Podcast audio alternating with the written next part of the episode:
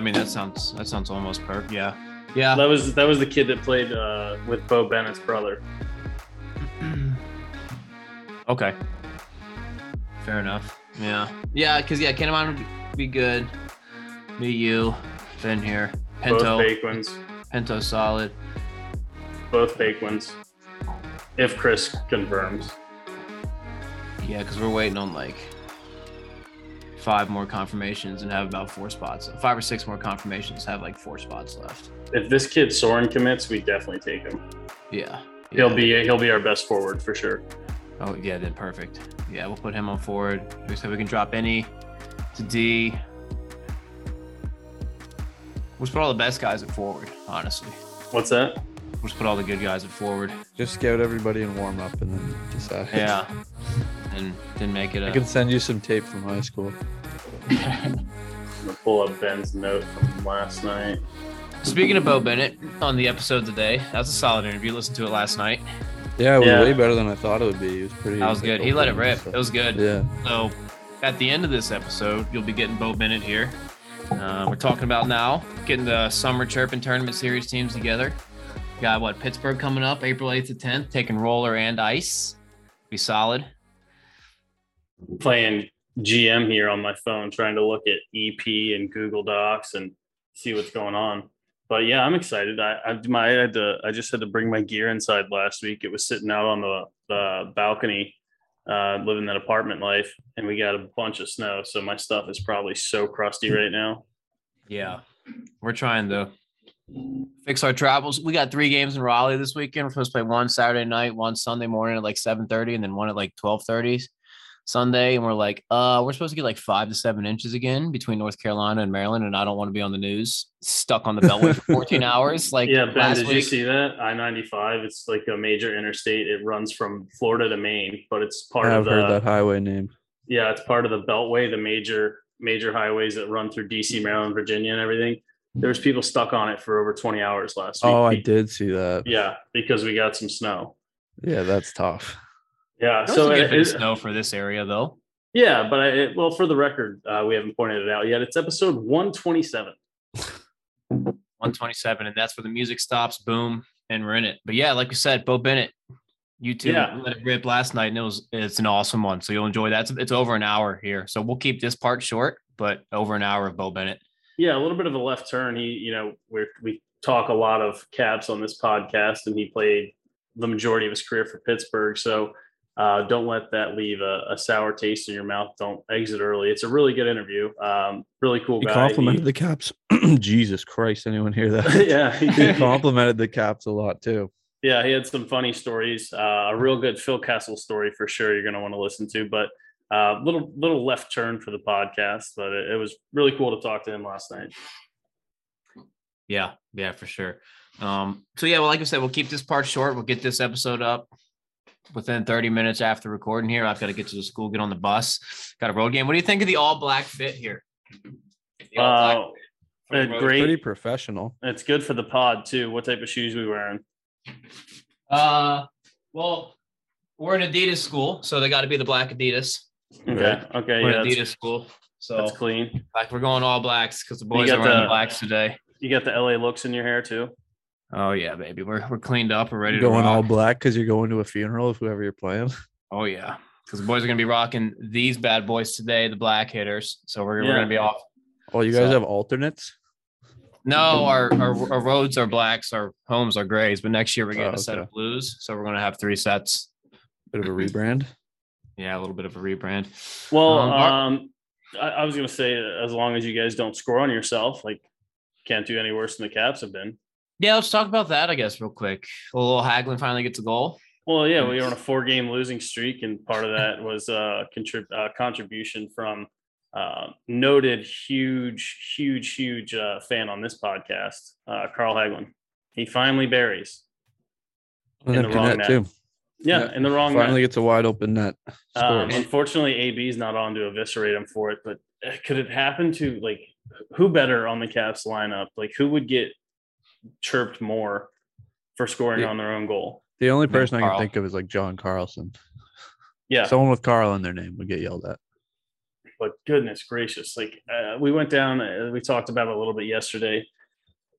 We're, we're getting nervous, hitting the panic button. Do the Caps need to make changes? Now we talked to Tarek last week, and now we're thinking Caps need a goalie change after the last few games. So I'm all in on that. And if Foucault's we're playing, good.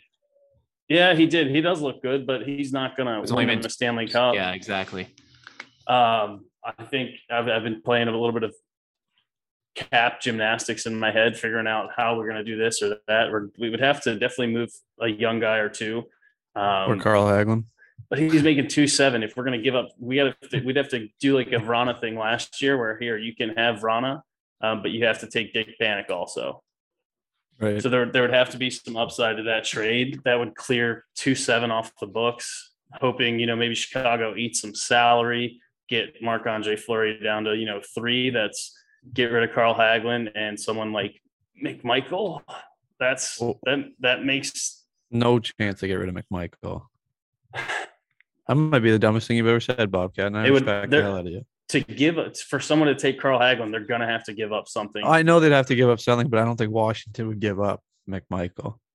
Uh, I'm just saying it would have to be someone with an entry level deal. That's that would make sense. So if I was thinking like Washington's first, definitely two seven off the books, and then eight nine five or eight five from a rookie or a young guy, and then Chicago eats some cap.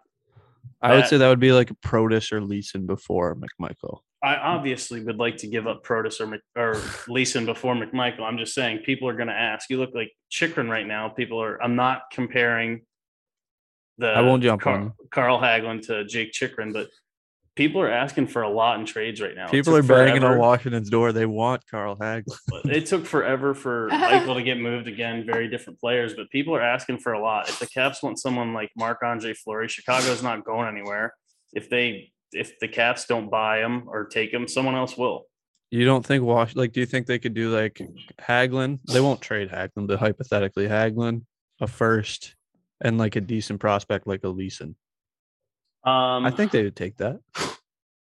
I don't, I don't know if Leeson a uh, first would definitely, but if the Caps are going to be a playoff team, that first could be you know twenty-eight. Yeah. Uh, we'll see. I don't know. I think we're. I'm not hitting the panic button quite yet. I just love thinking of hypothetical trades. Um, things like that. Um, we we did ask the question, or someone asked, is it more likely that the Caps get Flower or or Holtby back? I think if Dallas goes on a skid, um, the likelihood that maybe they would look to to sell. We could get Holtby back, and then he sticks around, signs another one year deal, helps helps mentor a little bit. Um, but I think if they get Flower, it's one and done, just a push, and he's out the door. Yeah, no, I agree. I think Flower's more likely than Holtby. Fair enough. Yeah, I'd go, I'd go goalie first. Anything else? Well, we're not getting Evander Kane. Praise no. be. It looks like uh, looks like he's off to Edmonton. Yeah. I saw the favorites today were Edmonton, Carolina, Florida. Carolina just, yeah, let's bring in Tony D. We're bringing Evander Kane. Maybe Leipzig. Just a place for a, you go there for a fresh start. Yeah. And if you're Florida, you can just put him up in the suite when you help when you health bomb him with Kodak Black. oh, my oh my god! god. Well, it's confirmed. Good segue. No yeah, confirmed. No. Yeah, goal. confirmed. No goal. No entry. No entry. Did there. Did you see just... the one tweet though? He does have a hearing with the Department of Player Safety for hitting from behind. I did see that. It was the. I also saw the handshake. It was Kodak Black, Tom Wilson so hitting from funny. behind. Just so funny because the N H L makes a tweet. Like when he's like, oh, Kodak Black's in the building tonight when he was sitting down on the glass. And the next thing you know, he's up in the box with a stripper just right next to management and Luongo and them just getting twerked on. Do we know okay, that that was probably get like fined for that too? Do we know that that was a, a, a, a ballet performer, Billman? Is that confirmed? I don't want to speak ill of the man's old lady. I mean, there was another video of somebody in the box right next to them or like in the box with them taking the video. And yeah, that guy's a weirdo. She's dressed. Imagine she kinda, being camera guy. Yeah. Just like he's like leaned back. The attire there is just kind of like, that's not what normal people wear to games unless you oh, were kind of paid to come. I'm willing to bet it may have been their first N H L experience. Um, whew. So, yeah. All right. Caps are brutal right now. Four game skid. Power plays brutal. We uh, went on a little tirade to group. Are we more worried about the power play or more worried about goaltending? Uh, for me, it's goaltending over power play just because, like Tarek said, like yes, they're they still should have more goals than they do on the power play, but they're going to get better when they get everyone back. So I think that'll figure itself out before Samson yeah, figures out his consistency. Power play can be easily fixed unless you're yep. playing Forsythe. Don't understand the power play. Are you on the Are you on the fire Forsythe train? I haven't liked him for a couple of years. I said in Slack the other day, our power play has been stale for a while. I mean, should Bob we start hashtag blame Blaine? How long? Blame, blame. I mean, how, how often do assistants get axed mid-year without the head coach getting axed, though? Yeah, true. I well, he was one guy we kept on. He, we kept him on from the. Yeah, yeah from he's the trots, not a Lavi guy. The trots era. Yeah, we kept. He's one of the few guys we kept. Um, well, their power play was so good. I, I shouldn't say kept. I should say Trotz left behind. Yeah, probably makes more sense. And Lavi didn't replace. Um, yeah, we did have a little Todd Reardon talk in the Bo Bennett interview too. That yeah, was, that was that good. Was fun. Um, so yeah, I, I'm kind of with you. I think the power play will figure itself out. I know A B was super uh, amped up about it. Like, I, I we we do need the power play to change things up, and I think a lot of that just comes down to rotating, right? Like. We talked yeah. with Targ about how Backstrom is patient. He waits for guys to make mistakes. Uh, and to, you know, some fans that might be frustrating. It looks like we're not doing anything, not doing anything. But Backstrom is one of the few guys that can wait, wait, wait, and then sauce, thread the needle, backdoor, boom. So uh, while it is tough to just watch them sit still, I think the the bigger issue is their zone entries on the power play. Yeah, I think that's their biggest problem and pretty much has been since, like, what, Marcus Johansson left? Yeah, their their puck retention on the power play is just not good. Because, yeah, Mojo used to just, like, like, carry it in, like, bounce it around a guy. He's in, he sets it up. But now it's, like, John Carlson has to slingshot it back to Kuzi, who can sometimes get it, but usually doesn't. Well, and the problem is when they dump him. it, when they dump it, the guys, the way that they run that slingshot, they have three, four guys up in the neutral zone standing still. The only guy yeah. moving is Kuzi. So unless yeah. he's dumping it to himself, but Yeah, the most uh, important part of the power play when you're in the, when you finally get in the zone there is literally puck retrieval. You gotta yeah, get on it hard. You gotta out outman outman two to one. Yeah, and then right. yeah, like you're saying, it's just standing still from there. And the only two people who should be, like, allowed to stand still are, like, Backstrom and Carlson, because Backstrom is Backstrom and Carlson's, like, the anchor. Yeah, I agree. Like, we need to have Kuzi maybe rotating, flashing out to the crease, swapping out with Oshie. Just got to get guys moving in between there. Yeah, like, exactly. Because Ovi think... like Ovi can shoot from anywhere. Yeah, absolutely true. Absolutely true. So, yeah, power play can fix itself. And once you get Oshie back in that bumper spot, gives you a little more there. Yeah, I do. I was defending the power play a little bit in the Slack chat, you know, saying, well, they've been at twenty percent basically the last few years. And then this year they're well below that. But I just don't, I don't know when I got comfortable or happy with them at twenty percent. Like, there's teams in the league clicking at thirty. Like, yeah, they well, need last to be more year they were like, what, like third in the league or fifth, and then it just never looked good. No, I like think last year they were, they were twenty, they were twenty something percent last year, like right around twenty point three or twenty point nine. Like they they haven't been too impressive on the power play the last few years, honestly. Oh. Um. So yeah, I, they need to they need. We talked with Tarek again to to go back to last week, but you want that P K and that power play adding up to. Um, you know, over one hundred, you want that one ten, one twenty mark if possible to get that yeah. P K and that power play percentage combined there. So we'll see. But so right now, what we're we're still playing hypothetical what goalies to play. Like, who do we play next? I say Vitek just because he's been out with, like, COVID forever. Both guys right now, like Fucali had one bad game, Sammy had a few bad games. So I would just throw Vitek in if he's healthy. Yeah, it is kind of bizarre that Fucali got that shutout streak in losses, right? So the shutout was what two weeks ago, and he continued it in relief, and then started the other night. So that was, I yeah, feel like yeah. that's pretty pretty bizarre stat. It is, and to have it broken by your own player is also nuts. Yeah, Fuck. that is pretty bananas. Um, probably won't happen again. I think we we did try and go down the the back to the well and think who did that last. It was Chicago scored on yeah, themselves. Yeah, I think it was last. Chicago. Might have been Patty uh, Kane, but I'm not sure. Is it Captain Sirius, perhaps? It could have been. I'm not actually so, sure. So if we're thinking, you know, hypotheticals here still, veteran forward and a goalie are, are places that that we want to uh, – I can't believe I'm saying it. Veteran forward, though, right? Like, who do we think is um, maybe someone that could fit? Like, I know I threw it in the, the group chat last night, but Eric Stahl's a free agent right now. You think he goes and plays in the Olympics? True. I forgot he is. He probably will go play in the Olympics, I would think. And then yeah. N H L teams will get a look at him for the rest of the season. Fair enough. Yeah. I, I mean, that's February. Are they allowed to sign guys? Like, how late are they allowed to sign guys? I actually have no idea. I mean, J T Miller, I don't think the Caps would have enough to to move to get him. No. Um, but it. What about, you know, Phil the Thrill? Phil would be nasty on Washington. I would be all about that. He could fix a power play pretty quick too. Yeah. Uh, especially you, he put, you put him on that second unit, and that's a whole different, whole different. I mean, you can put him on the first even, but you throw him on the you second unit. You see this unit. One? Yeah. yeah, that's the guy. This is the new one I'm talking about. about. Yeah. Yeah, the guy, for the creepy bastard filming it in the corner. um, I mean, I, I'd be curious what the what it would take to get someone like uh, maybe even Riley Smith. Uh, yeah. I mean, I know. Yeah, Riley Minnesota. Smith is pretty good in the playoffs too. Yeah. Um, I'd love to see Phil Kessel though. I mean, they're carrying six, eight of his eight million dollars contract right now. So they'd have to retain a good chunk of it.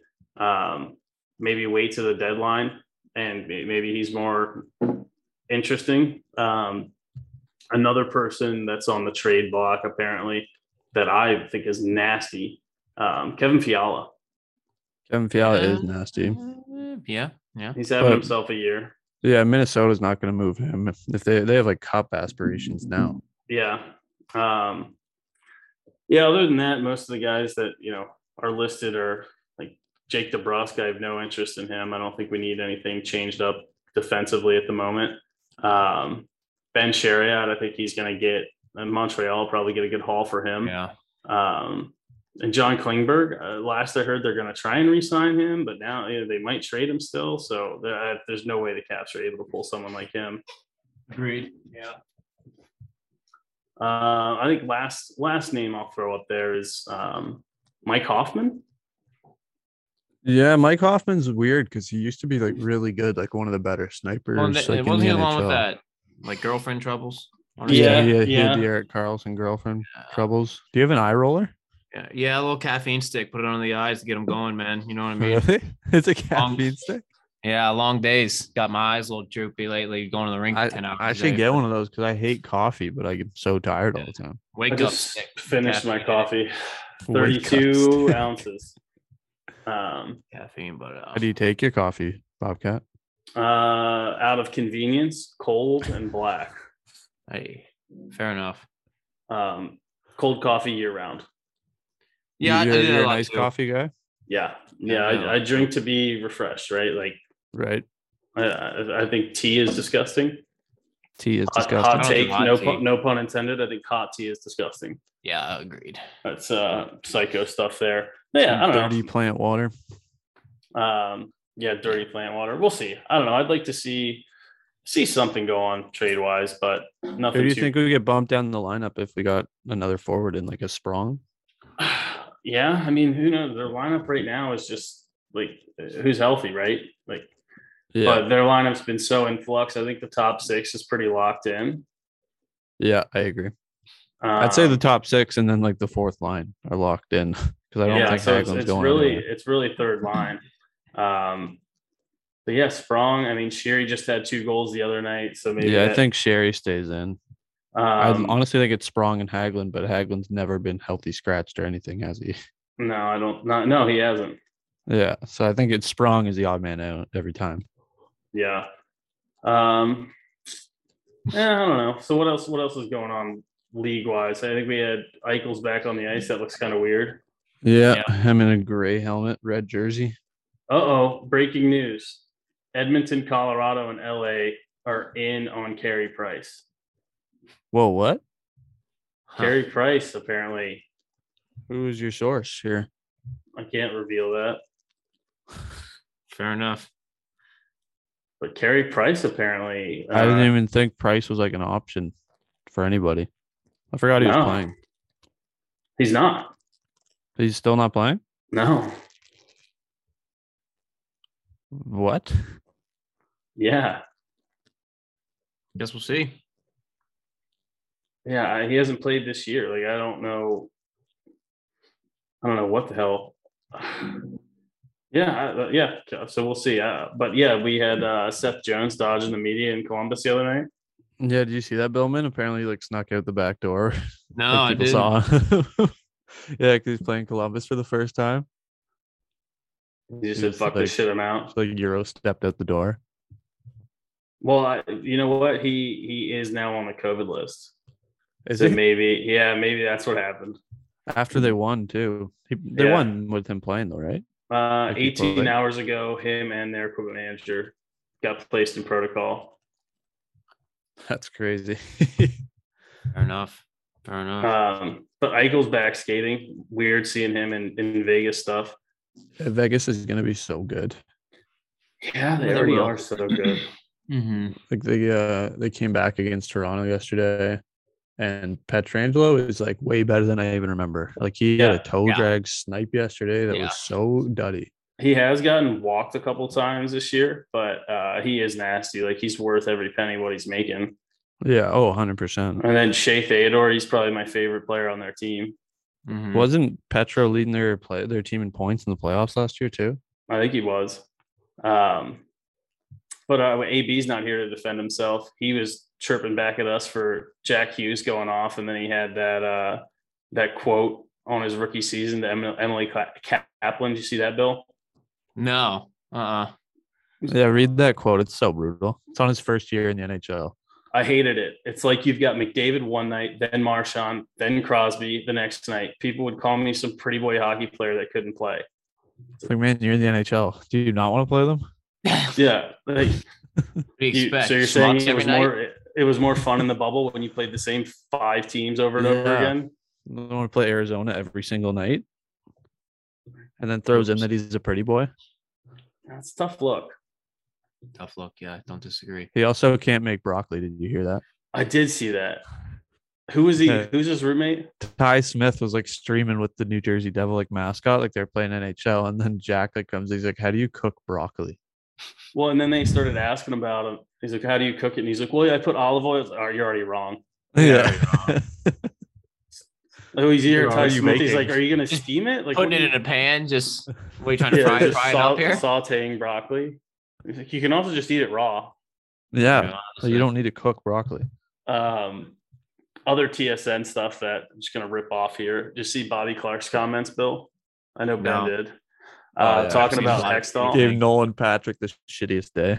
Oh, my God, dude. He's well, so Bobby Clark, if you don't know, is an all-time Philadelphia legend. He was their leader in pretty much every category, won them two cups, was G M, was a coach. Now he's some executive with the team, some armchair role.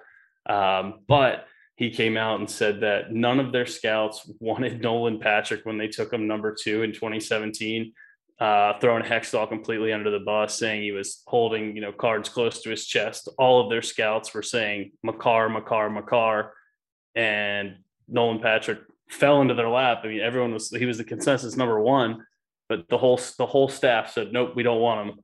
And Hextall just said, fuck it. Nah, we're taking Nolan Patrick. Oh shit. Oops. And like, no, imagine being Nolan Patrick, just like thinking it's just a regular Tuesday and he's just getting smoked saying no one wanted him.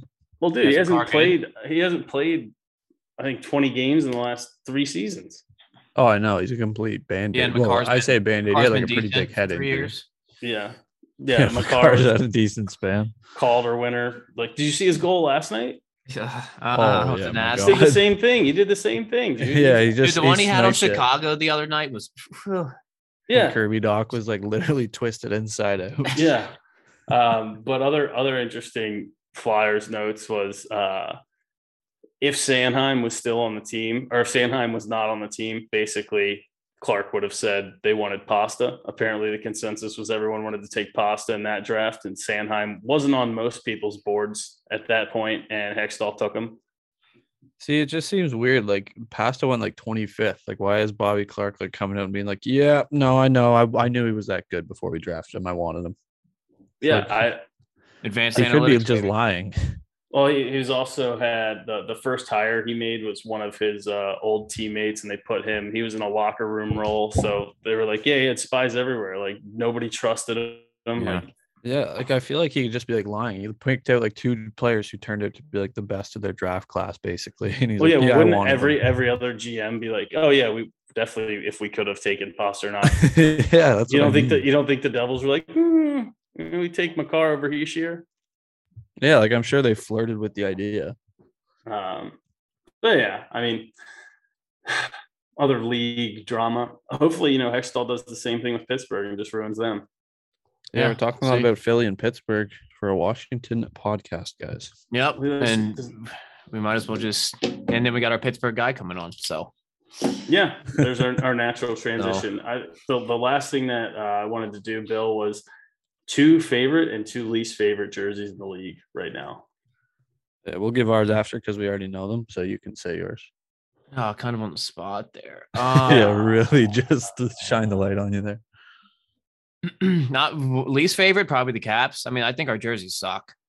Really? I like the home jerseys. Like the current ones, the current ones. Like I just don't like the setup where it's like all like the white down the sleeves and like the inside of the sleeves and stuff. I've never really liked them. The current I don't ones. I don't dislike them, but I, I think that it's time for an update. I think like yeah. the color of red they use. Sorry, I'm looking up at mine, and like the outline oh. of the letters looks so good on it though. Yeah, I, I just think, you know, it is time for an update. I don't think that their jerseys are bad, but I think they they yeah. outlive their shelf life at this point. Yeah, I agree with that. I mean, I don't really love the Ducks black ones, like the black and orange and gold. I think their white ones leaves. are sick. The white ones are cool, but I don't know. I don't know. I had Columbus's white jerseys as one of my worst. Awful, awful, awful. Yeah, just terrible. Um, I had Carolina's as one of my worst. Their, Their reds, black I ones think. are pretty nasty. Black ones like, are pretty good. I don't like them. I just either. like black jerseys. So do I. Yeah. yeah. I think I think Carolina's uh, reds are gross. Like their chest logo. They finally took off the shoulder logo, but at one point in time, they had the same logo on their shoulders as they did on their chest. Um, again, I think it's just a dated, dated logo at this point. Um, uh-huh. So they're one of my worst. And then I think I'm going to change up from what I said last night. I think the Jets blues are gross. You think like the Jets like home jerseys or their alternates that say like whatever? Uh, both, but in particular their homes. Yeah, I think their away jerseys kind of stink. Um, I feel like Saint Louis's alternates are like the best in the league. The, yeah, like, that baby, baby blue, blue that powder blue and yellow, like they wore yeah. in the Winter Classic. Yeah. I agree with that. Um, and then Calgary's Reds. I think those are just. I mean, those we talk. Gross. We also talk about Jerome McGinley, but that's yeah. just synonymous yeah. to me. Like that flaming yeah. sea. That was their thirds. I think they, they were wearing them in that cup run. Oh, no, they had the black horse heads, but they, they were wearing yeah. red red flames that cup run. Like he yeah. was an all, all-time, all-timer. Um, oh, so cool, cool Jerome McGinley story uh, in the Bo Bennett interview too. So, um, yeah. Lots you know, of jump, reasons to listen. Jump to that. Yeah, might as well. We kept you all long enough, so here's actually an hour, the only the only one note I wanted to say. Sorry, is that I think his name was Teddy Balkin, the kid in Connecticut that passed away. Oh, oh yeah. yeah, yeah, bad collision, just like, skate. Yeah, Crazy. That's like obviously tragic. So it's nice to see that everyone in like the hockey community is like reaching yeah. out, putting their sticks out for him and everything because that's brutal. Yeah, that's good. Good stuff, yeah. by everybody. Yeah, yeah. So rest in peace, Teddy. I mean, I just really not. Don't really want to dive into the details. You can, you can no, yeah, we don't have to do that. Yourself. Yeah, just like, but just like tragic let, story. Yeah, let everyone know hate. Our thoughts are with their family or his family, yeah. and would, would hate not to mention it. Um, so yeah. On that note, now we can jump over to Bo Bennett. Bo Bennett. All right, we'd like to introduce our next guest. He was a two thousand ten first-round draft pick for the Pittsburgh Penguins, where he played the majority of his N H L career. Won a Stanley Cup in twenty sixteen. Not to mention an academic weapon while playing at the University of Denver, uh, making the W C H A academic team. Uh, please welcome on Bo Bennett. What's up, boys? Thanks for having me. Yeah, thanks for jumping in. Um, I'm Bob, as you know. This is my partner, Ben. Um, Pleasure. We are obviously a Caps podcast like we talked about beforehand, but um, would love to learn a little bit about your upbringing. I mean, we're both uh, at opposite ends of the coast, but non-traditional hockey markets, get to know you a little bit better and eventually talk a little bit about your career. But um, pardon my long intro. So the people that, that don't know you, um, how did you end up playing ice hockey, being from, you know, Southern California, a, a non-traditional market in the, the nineties when they were trying to to pump hockey out there? Yeah, I think uh, it happened pretty easily, actually. I, I grew up on like um, Crenshaw Boulevard, and Crenshaw went all the way down to the Great Western. Straight out of Compton. Yeah, so right, I was right on Crenshaw Boulevard, and uh, obviously you can tell uh, by the way I look and am. But um, yeah, dead giveaway with the snapback. Yeah, exactly. Um, so right down the street was Great Western Form. Uh, I think Gretzky came in like eighty-nine, eighty-nine or ninety, something like that. I was born in ninety-one, and um, they were just, it was just a bunch of hype around ice hockey and like kind of trying to get people to focus on it a little bit more from the area. So I think my first ever tournament was, I just was skating, like watching my older brother skate. Like my family never played hockey or was attached to it at all.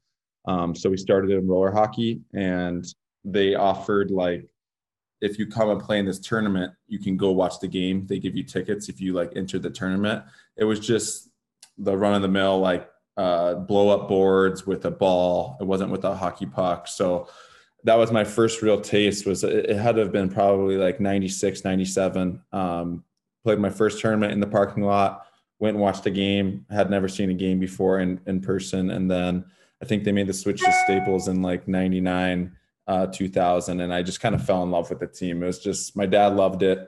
Um, I was still a roller hockey guy up until I was fourteen years old. So it was just one of those things I kind of did on the side until I figured out that roller hockey really wasn't going to pay the bills down the road. So, but I, I mean, roller hockey, I suggest anyone who likes hockey to give roller a try. It's so fun. Like, There's there's no worries out there. You're eating like cheeseburgers like two minutes before. Just the yeah, best. we've we've got a a team, an in-house team here that they go to tournaments and play in like the N A R C tournaments and stuff. And yeah, it's it's, so a, it's definitely a little bit different than than ice hockey. Those guys always have the sickest hands though. The guys yeah. that play roller. Um, That's why I didn't play roller. Well, it's a Zegras. He's yeah, a, he's yeah. a Cali kid, right? Um, yeah. But is, if Wikipedia might be lying to me here, but did you actually play in the, the Quebec tournament? I did. I played in it twice. Uh, so I played, my first year was with the Junior Kings. We were really bad, um, but like a great group of guys. Like we were just a little bit younger, and we did billeting, which was sick because a lot of people like opted out of billeting. But for us, like we wanted the experience being from Cali. Like we had no like experience like that before. So I billeted with this uh, uh, this family, Danny and Natalie. They had two kids. Um, just being able to, I think we won, I think we won two. At we played like fourteen games or something. Like we only won two in like the, the two and a half weeks we were there. But it was a blast. And um, actually came back the next year with like a sick team. Emerson Edom was on my team. Matt Nieto, Jason Zucker, like all these guys. We made it pretty far in the tournament, but I got to stay with the same billets again. So it was nice to have that little camaraderie and just kind of knowing what I was going into. And um, that experience, like uh, that tournament was crazy. It's my first real experience of people caring about hockey. Well, yeah, it's in the middle of the mall, isn't it? No, that's that's, that's the Edmonton not, one. That's the brick tournament, right? The brick tournament. That's yeah. the brick. Okay. So, yeah, but I mean, you go look at the, I was going to ask, I mean, you hear even Pierre talk, and he won't miss a chance to talk about it, but all oh, these guys played against each other in the Quebec tournament. Is there any, any guys that you played against, you know, when you were that young, or even the guys on your team, you were saying that you're like, oh shit, like we're, See, we're legit. Like we got a shot. Yeah. Like, I think when I look back at the rosters, I, I notice a ton of guys that are still playing now. Um, but I wasn't really like name watching back then. I didn't really care about anything other than just having fun, being out there and playing hockey. But like the brick tournament, the, the, the names that were on the teams, there's only twelve teams. The names that are on those teams, like every team had multiple N H Lers, and this is from twelve years old. So like, it's just funny that it works out that uh, like a tournament that early on can still foreshadow what's to come in the future. Um, and same thing with the Pee Wee tournament, but the Pee Wee tournament was a little bit more watered down. Like there is, I think there was like, playing for two, two and a half weeks. You gotta have a yeah, like, ton of guys there. There's like three divisions. Like there was an A, a B, and like an international. And like, I mean, it was just cool because there's teams like, I think we had a team from Mexico. And like, uh, I don't think they, I think they were losing games by like thirty goals. Like, guys were like relentless on them, but they had like, these guys had the best time, you know, they were just out there. They didn't give, they didn't care at all. They were just happy to be out in a, in a change of scenery and doing something they really like to do, no matter what the score was. So even at that point, you, you still thought ice hockey was like a side thing, like getting going to, to travel internationally and play like that? No, I, it was just more, I was really involved with doing a lot of things. Like I didn't want to be tied in, and in California, like ice was so expensive. Like an hour ice is like five hundred bucks. So it's basically like parents uh, like scrounging together money to say, all right, what's the adequate amount of time we can get our kids on the ice that doesn't like hamper us so we can pay the bills and eat food. Um, so I, I skated ice like probably three times a week. was, was we'd do a practice maybe on Wednesday, I have a clinic on Monday, and then a game on the weekend. And I think doing that way was great for me because I would have been, I would have been so mentally out of it by the time I got to when it became a job. Cause I, I was a rink rat. Like I loved uh, being at the rink just cause I didn't get to go there as often as a lot of kids do. Um, and it carried on into pro hockey where you have like pro guys be like, oh, this sucks. Like, why are we doing this? Where I was like loving it. Thank God I can get free ice. I just stay out there and work on some stuff. Same thing with junior hockey as well.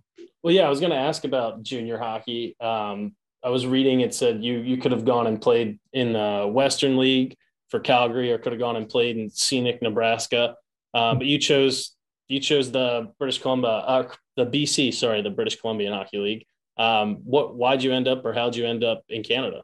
I actually, actually, funny story, because I didn't want to go there at all. And but my dad really liked the coach, and he just, obviously parents usually know best, but I was seeing a lot of people going to the W H L. So I wanted to go to the dub. And then I was seventeen at the time. So he basically just said, you can't, you can't choose the dub because you're not eighteen. You're not an adult. So you can't limit your options before you turn eighteen, which I understood. And then I went to Tri-Cities camp, and Jaden Schwartz was there, and it, it was good. It was just, it was one of those things. I just kind of, I was actually surfing with my buddy Dave, David uh, Marabella. And I was like, yeah, I don't know what I'm going to do. Um, I think I'm just going to break off and do something like crazy. Like no one goes to the B C H L from California. No one's done it.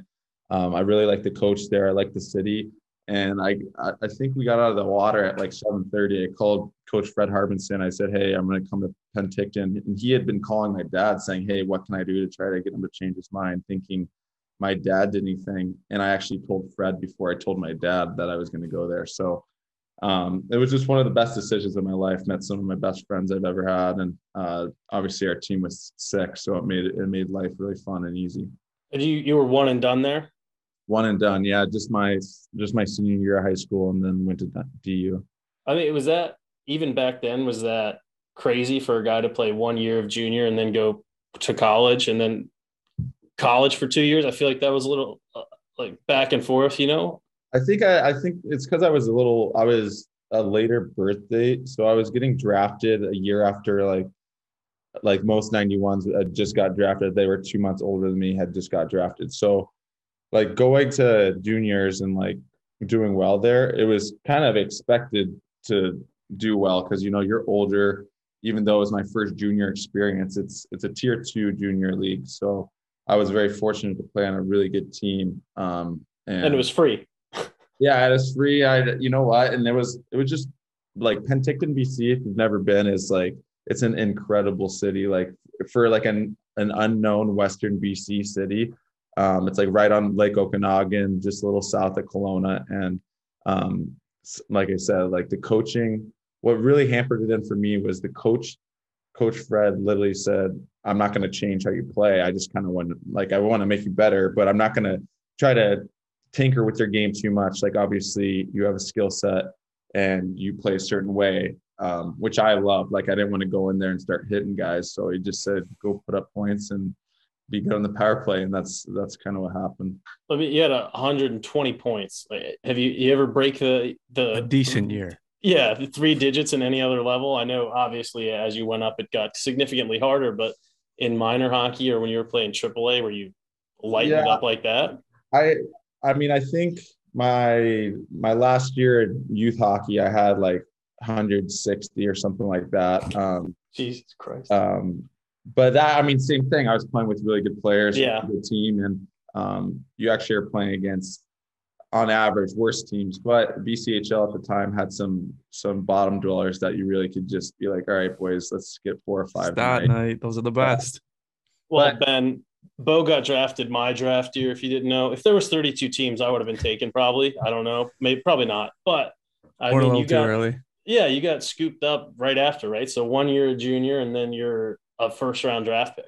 Yeah, that that that part was really new to me because I went in just wanting to get a scholarship. Um, I wanted to help my parents, um, you know, alleviate some financial pressure by just getting a scholarship, going somewhere, earning my degree, and having fun playing hockey with whoever it might be. And uh, I just came came into the B C, and I had a good start, like a like a solid start, and I'd I'd grown that last summer where I wasn't on the map at all, and then I went to like the U S A, um, like the district camps, like they, they do fourteen, fifteen, sixteen, and seventeen, and I didn't make the first three, never made it until the last year, and then I let in scoring my the only year I made it. It was just like it was like this weird year where everything kind of came together. I went off the rails and picked B C H L, and it ended up being the best choice possible. And then um, I grew grew like four inches, which really helped too. Uh, and what were you, um, were you, I mean, again, you said going into that year, you didn't really think you were off the, or you were off the map, and then was picking Denver easy? Was it, you like that climate coming from B C, getting out of Cali? Get, there was obviously no A S U at that time, but yeah, it was uh, somewhere to ski. Yeah, exactly. I, it was one of those, it was a year that was so filled with, like, I did World Junior A Challenge, um, which was in P E I. Then we did this other prospect thing during the year in uh, in Winkler, Manitoba, which was an absolute treat. And I bet I've been there. I've been. It there. was cold. It was cold. So I was trying not to go around throughout the year and do visits. Like my my hope was always to go to B C, um, but I had kind of like told Jerry York, like, hey, I'll I'll walk on in your team, like. I know I'm not that good yet, but like I'll play, like just let me play on your team. And he kind of scoffed at me at the time. And then I started lighting it up in the B C, and then he came to me like a month in, and I just felt like it wasn't right to that people had been like trying to get me for a long time, the C Cs, the Denvers. So I just, I just kept it like loyal to those guys. Um, the closest ones to home. I visited both back-to-back weekends, didn't miss any games, maybe missed one game or something, but didn't miss any game. Maybe I missed a game. Yeah, maybe I missed a game, but I was – so the first C C, I was after my rookie party. I, I missed my whole first day of recruitment. I was so hungry. Yeah, it was it was not good. And the, the D U one was same thing. I almost missed my flight. And then when I get there, uh, I was like – I was stoked to see the campus. I knew some guys on the team like Drew Shore, William Wren at the time. Um, and then Co- Coach Gwozdecki had the bird flu or something, or or something. He had something crazy at the time, and so he couldn't even meet me. So I was talking to him on like an intercom uh, from his bed, and he's like, "Hey, like we really want you. I know. I'm sorry I can't be there. I love the campus and everything." But then the next weekend was World Junior A Challenge, and I had a layover in Calgary. And Gwozdecki flew to Calgary to meet me for five minutes on my layover, and then flew back. So that was that was kind of like hammered it home for me, like, hey, they really want me. He cares that much. Yeah, I'll come play for you guys. When you when you went to D U, did you know that it was going to be a, a temporary stop? It wasn't going to be a four-year plan after getting drafted, or was that something you talked about with the coach? No, it was it was kind of just what my body was going to – because I didn't really train up at that point. Like I never trained going into the B C H L. I didn't train during the B C H L. Um, so I was seeing like how I could put on weight without like taking away from my game. And the first year was, it was tough. Like I, I don't think I had a point for like ten games, started to figure it out uh, against these bigger, stronger guys, and um, finished the season strong, enjoyed my off season. It's like, going home between like college years after your buddies are all leaving for college for the first time and coming back is like, that's one of my favorite things and memories of my entire life, just the stories and getting together again, and um, kind of having that freedom that you didn't have before now that your parents said, yeah, you've been living away from home. And I went back and uh, something happened in practice. I actually got stepped on, and I had this whole thing where they stitched me up. They said nothing was wrong. I wanted an M R I. They said they didn't want to give me one because they looked at it that this is at student health. I'm like bleeding everywhere. And I was like, yeah, all right, you're good. yeah, yeah, you're good. And uh, so we played Michigan, Michigan Tech two days from then. And I go, I'm like, I can't, I can't even lift my bag. Like, what the hell is going on around here?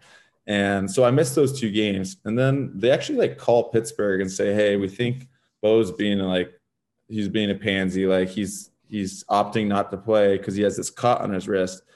I'm like, all right, well, I, what's this? I have this huge bump in my hand. And they're like, oh, it's a cyst because there's trauma in the area. So I'm going up into student health. They have like a syringe in my hand trying to suck out the cyst. And the doc's like, yeah, we're not getting anything. I'm like, all right, well, it's killing me. So do something for the pain. So they just shot me up with cortisone. I played six more games, still had no like ability to like pick stuff up. I could shoot, I could figure it out out there, like uh, on the ice a little bit. Um, still was putting up points, so they didn't really care. And then I was like, hey, can I just get an M R I? My parents will pay for it. And sure enough, my tendon had retracted into my, my hand, and the other part was in my elbow. And they actually had to take out another tendon in my hand to get it back together. I had my hand like this for eight weeks in a full arm cast. And it was an injury that could have been a six week process. It ended up being like a four month ordeal because of the, the lack of um, medical response, and no hard feelings because my brothers went there right after. But it was just one of those things where I couldn't go back just because of that certain, like that was in my head, and I just wanted to move on and um, kind of get a more professional lifestyle going. Cause I had like literally nine months off in college where I didn't do anything. I couldn't sweat. I couldn't. So I was just a regular student from like, from like December until June of two thousand twelve. So did was- you, yeah, did you have any idea, like when you were going and playing in the, the W C H A, the rivalries at that point, like you, you're playing against C C, Mankato, you're playing against those Minnesota teams as well. Like living out there for a little bit, that's what all the guys grew up getting together on Friday nights and watching W C H A hockey. Yeah. W C H A was incredible. Uh, like our, our big one was obviously C C, cause we always did home and homes uh, on the weekends. But like North Dakota was another huge one because their fans travel, and that that arena is awesome. But like a lot of people don't know, the W C H A is probably the most like most rivalries in terms of like teams hating each other, or it seems so. But the second you finish either your second leg of a of a series season series and you were done playing that team, like everyone got together and partied together. It was like kind of the W C H A way where you like, all right, we're done with that, uh, that series. Like now let's party and have some fun. And um, that's what I always liked about it. Like it was left it all out on the, on the ice. And then once the, once it finished, like guys on the other team texting us, hey, like we got a hockey house party, everyone's invited. And then it was just, it was just fun that, that way. It's like Blue Mountain State stuff. You don't hear about that. Yeah. I was going to say yeah. It's like, but like, that's the little things that make college hockey the best. You know, you're playing thirty-six games. Yeah. You want to win games, but I mean, it's still college. You sacrifice so much in the college lifestyle to play hockey that you don't want to sacrifice on a Saturday night. If you're on the road, like the other team gets it and says, hey, come on, let's, let's have a night. We're not playing you until the final five. So, so you, you go from D U and you go to rookie camp, I assume. Um, going into that year, you started with Wilkes-Barre. Did you have any idea, or you, you were a first round pick, first taste of pro hockey? Were there projections that you were going to get in, get in there early? You didn't get into the National League until February. Like what was well, that roadmap like? Until February. So it oh was, shit. You're right. You're right. So that was lockout year. It was, it was the best. It, it couldn't have been better for my development because the, the A H L is so good. Uh, you know, like it's, it's a, there's no better stepping stone than the A H L with like six N H L regulars on the team for the whole league. So like, I mean, like Oklahoma City had Taylor Hall and Ryan, Ryan Nugent-Hopkins and Jordan Eberle and Justin Schultz. So it's like the league was really good that year.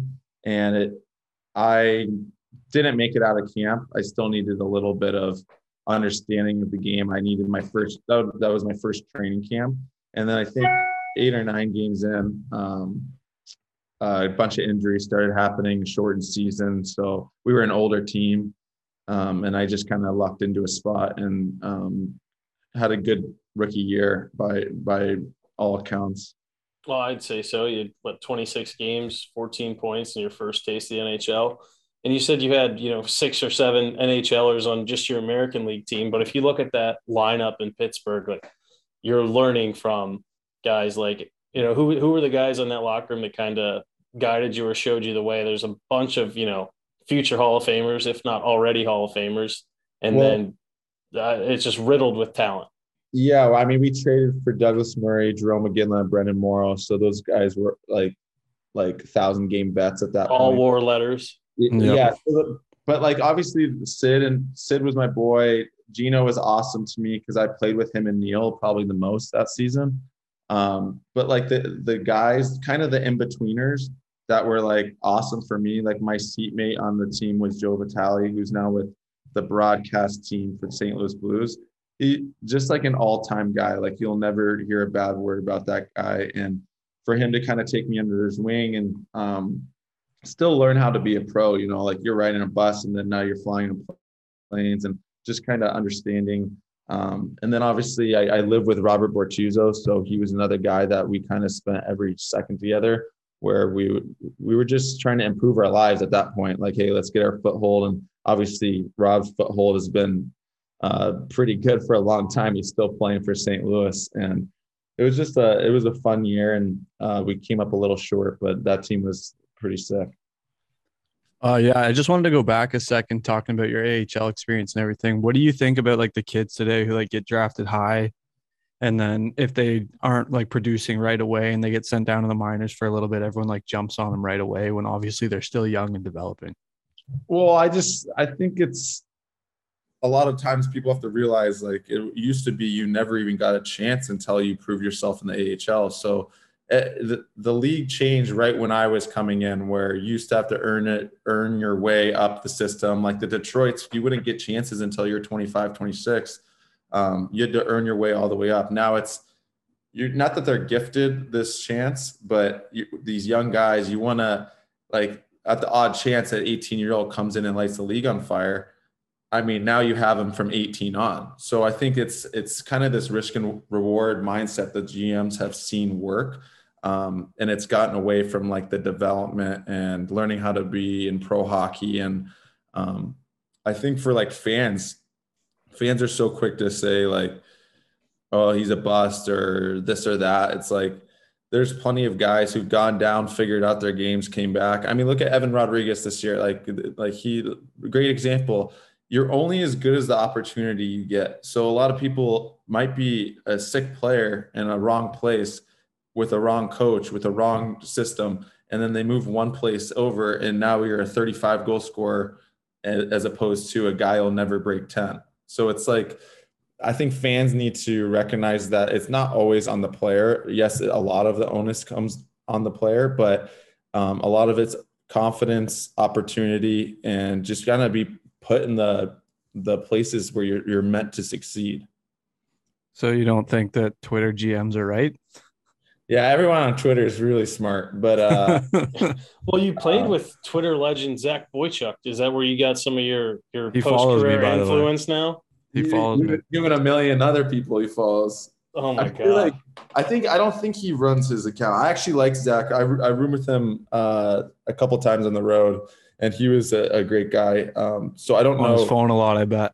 Yeah, yeah but I, I, he's just gonna have know. the longest running virus on his phone. Yeah, I, I actually don't know if that's ran fully by him. It can't be. there, there's just no way. So, and and just knowing him a little bit personally, like, unless he just went totally off the uh, like, went into that mode, it's just, it's very hard to do because I do it on a very small scale and I still, my my head spins sometimes. Let's, I, so you, we'll go back to, to Pittsburgh here, obviously, but you played for, under Bilesma right away, and then former Capital coach Todd Reardon, Um, who, again, going back to Twitter, crossover here, yeah, not a lot of people were happy with in Washington, D C, uh, with his tenure. I mean, he he had the big shoes to fill. He took over a team that just won the Cup and got rid of their coach. Um, can you give us some, you know, bright notes on Todd Reardon, or maybe some some yeah. background on him? Yeah, Reardon's is a like. I don't know what the whole – I know I, I kind of heard a little bit of the sister situation that went down behind the scenes that I probably can't discuss. Uh, but it's – Reardon's – and this is just from my personal perspective. Reardon is probably a top three assistant coach in the league.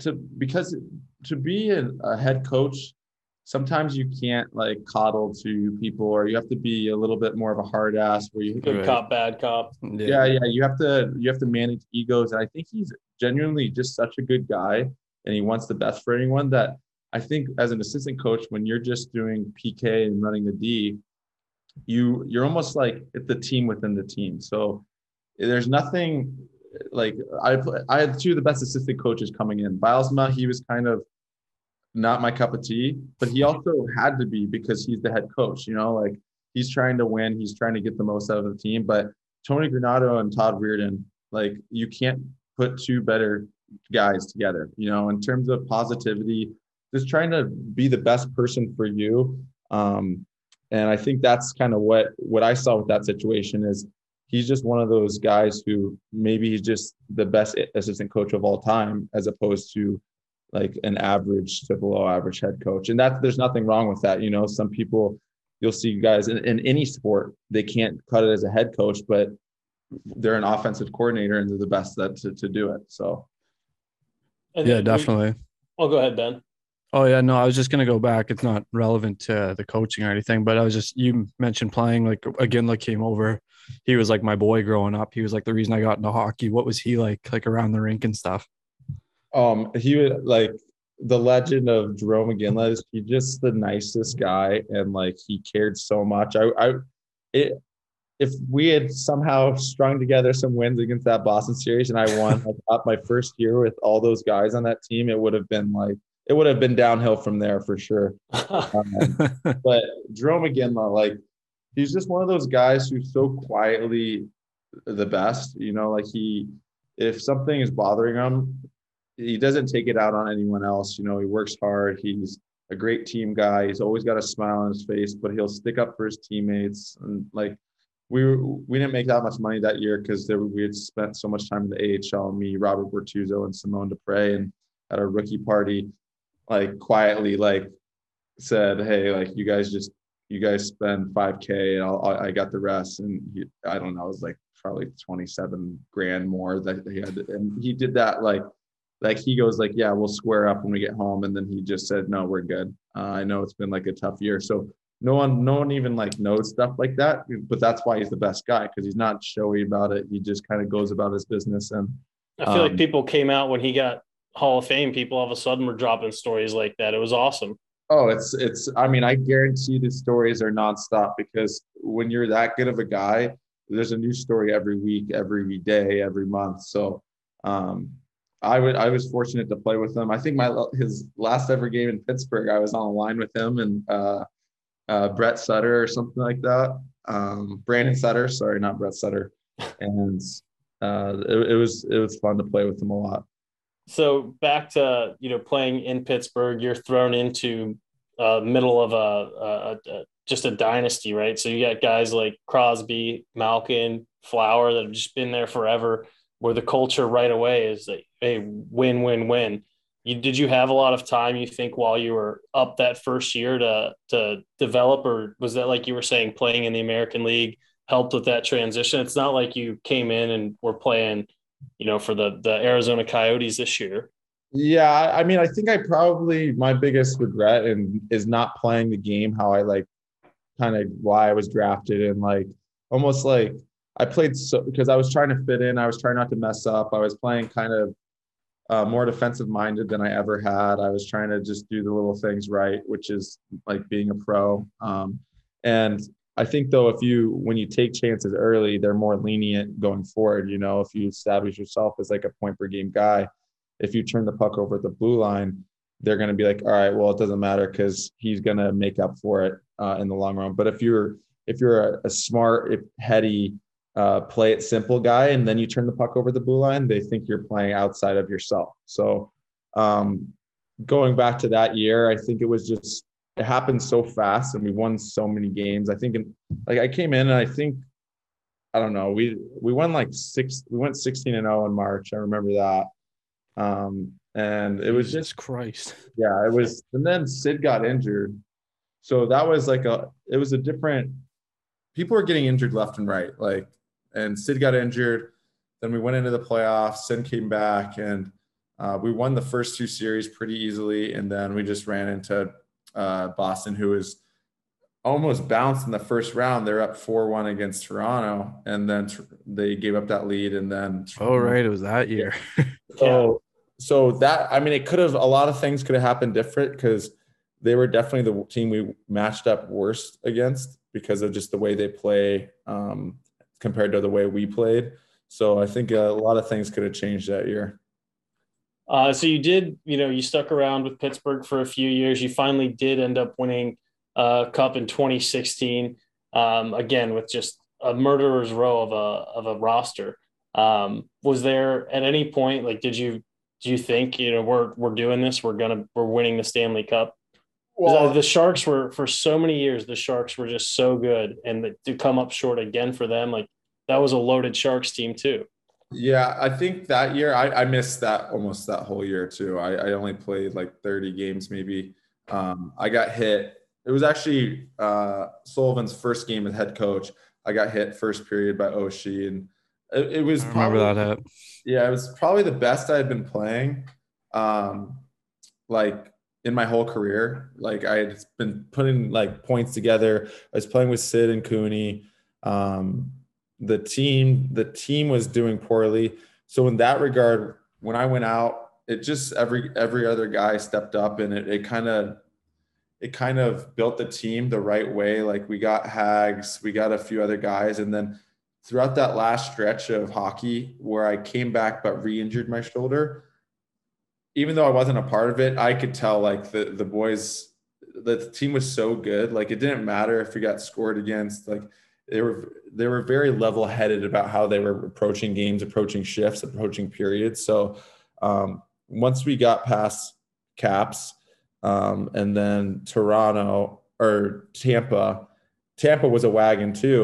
Um, but it was just it, it never seemed like we weren't going to win. So that I feel like we just kind of had that um, that it factor that year, and obviously they took it into the next year where they just ne- it never seemed like they were not going to win. Um, obviously, they did the Caps dirty again, I think. Yeah. Yep. Yep, they did. um, yep. Yeah, but I mean, and then Ottawa, like, like that series could go either way. And then Kunitz gets a like a guy who wasn't even playing that much gets a second overtime winner. It's like at that point you're, they're just not going to lose to Nashville. What was it like being in the middle of some of those, or maybe just one or two of those Capitals Pens rivalries, like playoff series, because they were like the best rivalries in hockey at the time? Yeah, well, I mean, are we are we blowing that up as Caps fans? Like, yeah, was, it, was that a rivalry? Oh, as... it, it started as Ovi versus Sid, but then the right. success. The teams are so good, and then Ovi got a cup, and like. The Caps have been so good. Maybe they get more if the, they're not playing the Pens those two times. You never know. It's just it's it's literally a game of inches, like in that regard. Like for instance, the the Toronto uh, giving up that three goal lead to Boston. Like who knows that first year if we match up against Chicago better in the finals and we make it there and we win or something. So, but the the, the rivalry was. I never played a playoff game against them. I was hurt both times. Um, But the rivalry just in regular season was insane. I loved it. Um, it was one of those games where I, I love playing in Washington. I, I felt like I played well there, and the fans were like, you could hear the fans. Some arenas, you kind of deafens the noise, but it, for some reason in Washington, you can hear the fans. It's just an awesome place to uh, go out to eat, to party after the game and play games there. So I, I love that rivalry, and um, it, it was really fun. What were some of your, your spots, if you remember, places in D C area that you guys would go out? Oh geez, now you're you're my brain is just complete mush now. I yeah. actually I yeah. I, I was right. usually just the guy like, all right, let me know when to meet in the lobby. I'm not I don't like I'm a horrible leader, but I'm a great follower. So just tell me where you be and I'll be there. Is that that SoCal mentality? Yeah, just kind of roll with the punches, go with the flow. And um, I actually did a, a, a camp there, a U S A camp there. And th- that that facility, like the Arlington facility is just like top notch, like the practice facility. Yeah, yeah, Kettler. Um, MedStar? Or yeah, yeah. Oh, yeah, it's time, MedStar. Right? It's MedStar now. But yeah, I mean, you talked about everybody stepping up. The year that you won the cup, you guys had over two hundred fifty man games lost. Yeah, I, I think I attributed about seventy of those. Yeah, I'm, I mean, I'm looking at the list. Your name's on here uh, more than a handful of times. But um, just to get a little more, make this maybe more a little capsulated, you you mentioned guys like Hagelin, uh, Orpik. Um, but, uh, were those guys you think vital for guys like that in the locker room, vital for the Caps' success when they finally did win the cup? Yeah, one hundred percent. I feel like Orpik is such a – Or Niskanen even. Yeah, Niski, Niski and Orpik, the way they go about business is so um, – business-like, as opposed to a guy like me where I'm laughing and joking and smiling all the time at the rink. They're very uh they know it's a job and they get in there and they get their business done. And um like Niski is Niski's an all-time guy, Brooksy's an all-time guy, but they're also super mild-mannered. You're not going to see them laughing a ton at the rink while like business is going on. So I think that um that persona, that um way that they handle themselves probably came in and turn the Caps mindset a little bit, where it's like, these guys have won it. This is how they act. Maybe this is like something that they can bounce ideas off of, or you just kind of, you kind of read and react with the situation once a guy wins. And same thing with like Chris Kunitz. It's like, this guy's won four cups and he's good on every team he plays for. He's undrafted. It's like, there's a reason why guys like that make it and are successful. So you just kind of read and watch what they do. And it's, it's usually because they're good teammates. They work hard and they don't, there's no like B S behind the scenes. Um, uh, oh, go ahead, Ben. Yeah. I was just going to say, going back to the Caps Pens rivalry, like, uh, did, were you ever in games like playing against Tom Wilson back when he was like a psycho? Cause now he's like tamed his game a little bit, but. Yeah, I think, I mean, The Tom, Tom Wilson, like people ask me all the time, like I, he's a guy everyone would like on your team. So I don't oh, know. Yeah, one hundred percent. Like I would have loved to have Tom Wilson on our team. So it's whenever I see him do something or act crazy, it's like I've played with guys like that where I was like, the second they're on a different team, I'm like, Jesus Christ, this guy's like, leave me alone. Um, yeah, he's a but, mutant out there. Well, but so you were saying also, you, you came in at that time where there was that transition of player, right? Like where Tom Wilson could have played in any generation. He wasn't playing against. He would have been one of the best to ever do it back in like the nineties and eighties, I feel like, just because his skill level is still there. He's a first round pick, but he can throw him with like any heavy. So, but also by the time he was becoming the toughest guy in the league or one of, the mainstream enforcer was getting out because like, right. like he, you needed to be able to play a regular shift. Um, I don't know how many of those he would have fought. Like I played with a guy, Steve McIntyre, and like, like he would show up to games and like camouflage. He was just hunting, and just eating like nails for breakfast, like, like like doing like warming up for games, doing three hundred fifty pound bench press, and like the that was when I was in the A H L. So the A H L was still kind of scary when I was there, but I also had Steve McIntyre in my team. So it made my life a lot easier. So that's why I think a guy like Tom Wilson, there's a reason why he gets paid the amount he does. He makes everyone else feel a little safer. Um, and he's tamed down his game a little bit. You know, he doesn't have to do as much stuff as he was doing. But sometimes when you're like that, it's hard to tell your brain not to play a certain way that you're accustomed to playing. Yeah, yeah, definitely. Guys. Especially when he was like twenty-three or twenty-four and still kind of breaking into the league. Like he just had to make his name. And he yeah. certainly did that. So like looking at twenty fourteen, there was a guy in Wilkes-Barre with two hundred fifty-nine penalty minutes. Bobby Farnham? No, Farnham only had a buck sixty. Oh, Letourneau LeBlanc. Oh, dude, P L three. Yeah, he's P L three. Uh, he was sixty-six games. Jesus Christ. Yeah, he was in that old, uh, that old school. Another great guy. Like you'd love him on your team. I played against him too, and it's like. the, these enforcers, fans hate other enforcers, obviously, but like, you can't tell me a fan that cares about their team wouldn't take Tom Wilson on their team. So it's just, it's just, there's so much hate that's spewed. Yeah, obviously some things get carried away on the ice and you shouldn't do them, but then you get, you have to pay the price for them. So that's on him. Um, so I just, I hate when fans are so quick to like, no matter what he does, they like hate on him. You know what I mean? Yeah, we have a segment called What If Willie on here. So it's just like, if anything bad happens, it's like, what if Wilson did that? It's like, oh, well, he's dead to rights. He's in jail. From from all accounts, I've heard he's a great guy. So it's like, like that's all that matters. Like, yeah, on the ice, you can be whoever you are, your persona is. But like, as long attempted as attempted murderer. Yeah, yeah. As long as you're a good guy off the ice, like you're fine by me. So to ask you a question about like when you played, again, we're talking like the the league was changing. Now it's more of like a, a younger guys league. You think you would have, if you say you're born five years later, this is more your N H L? Like, uh, again, more of a, a, a I, I would have been screwed. I literally. you would have been, you would have been worse off, you're saying? Yeah. My, my skating ability was very, it was good. It was well suited for like that intermediate, uh, like between the lockouts, you know, like where it's, it's starting to pick up pace. You're not able to clutch and grab as much as you were. So like oh four to oh five, so twelve, thirteen was like when I would have done my best, but also I was six two, so they wanted me to hit and be physical, and obviously my body just crumbled every time I did. Um, so I think it th- this new age style, I would like to see the game not slow down, but kind of become a little bit more. Um, I mean, you see the teams that are uh, like like Tampa Bay. The reason Tampa Bay is so good is, yeah, their top guys are all time and they don't have to do state income tax, so it helps with the salary cap. But yep, like the way they the way they play the game, where it's it's very supporting. They're not afraid to go east west. It's not all north south. Um, they have a great power play. They'll play their fourth line, which is important. Like, you're never going to win if you just roll out three lines con- consistently. Then you have guys who are like step into the, like they have Corey Perry, Pat Maroon, they have Matthew Joseph. Like, these guys can step in and play on the first line if they need to. So I think it's just, if if people modeled their their game and their team structure after them, there'd be a lot. It, it is hard though with the salary cap, you know, that that that little extra bit helps. You know, uh, Victor Hedman makes seven and a half million when he should be making eleven. Right.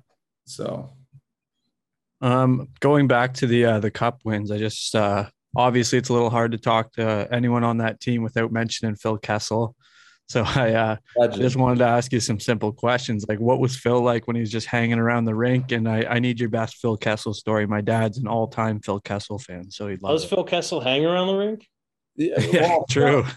What was the, like, I don't, I don't think they went, obviously he did well in playoffs, but I think him coming in and kind of breaking this, uh, like the, the Pittsburgh organization is touted as one of the best in the league, as it should be. It's, right. But it also was very, um, like stuffy, you know, like very like corporate person, uh, like personalities in there, like not in a bad way. It's just, that's, that's how it was working. And then Phil comes in and kind of breaks the mold where he's almost the, the guy that makes everyone laugh. You know, if like Gino and Sid are arguing, like Phil, Phil say stuff like, oh, you, you two are always right, eh? And then like, everyone's like loving it. And it's just kind of, it made everyone better, obviously, because they're not even playing on the same lines, like for the wins. Like it was, they were on the same power play, but it was a first, second, and Phil was on the third. He was on the H B K line, right? With Hagelin and Benino.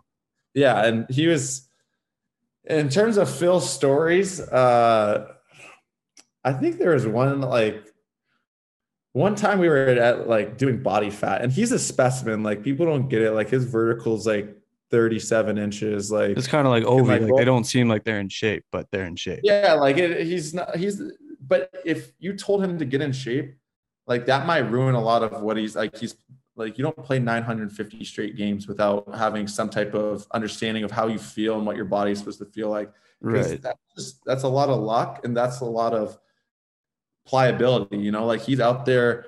Obviously, he doesn't play that the most hard-nosed game, but it doesn't matter. Like, you'd think in one game out of those nine hundred, you'd be injured enough to not play the next. So you can't really say anything to him. But I remember one time we were doing like body fat, and someone like his was like middle of the pack, nothing, no, nowhere near the bottom, but he said something like to the boys, everyone was around, like someone asked him like, Phil, what's your body fat? He's like, I don't know, I'm middle, middle of the pack. He's like, I'd be top, but I just love candy too much.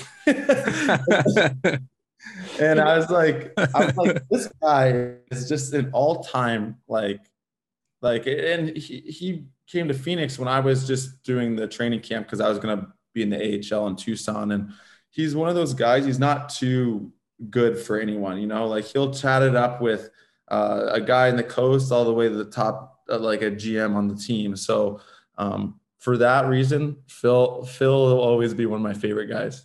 Everyone does the Phil impression the same way, like yeah, the high nasally yeah. voice.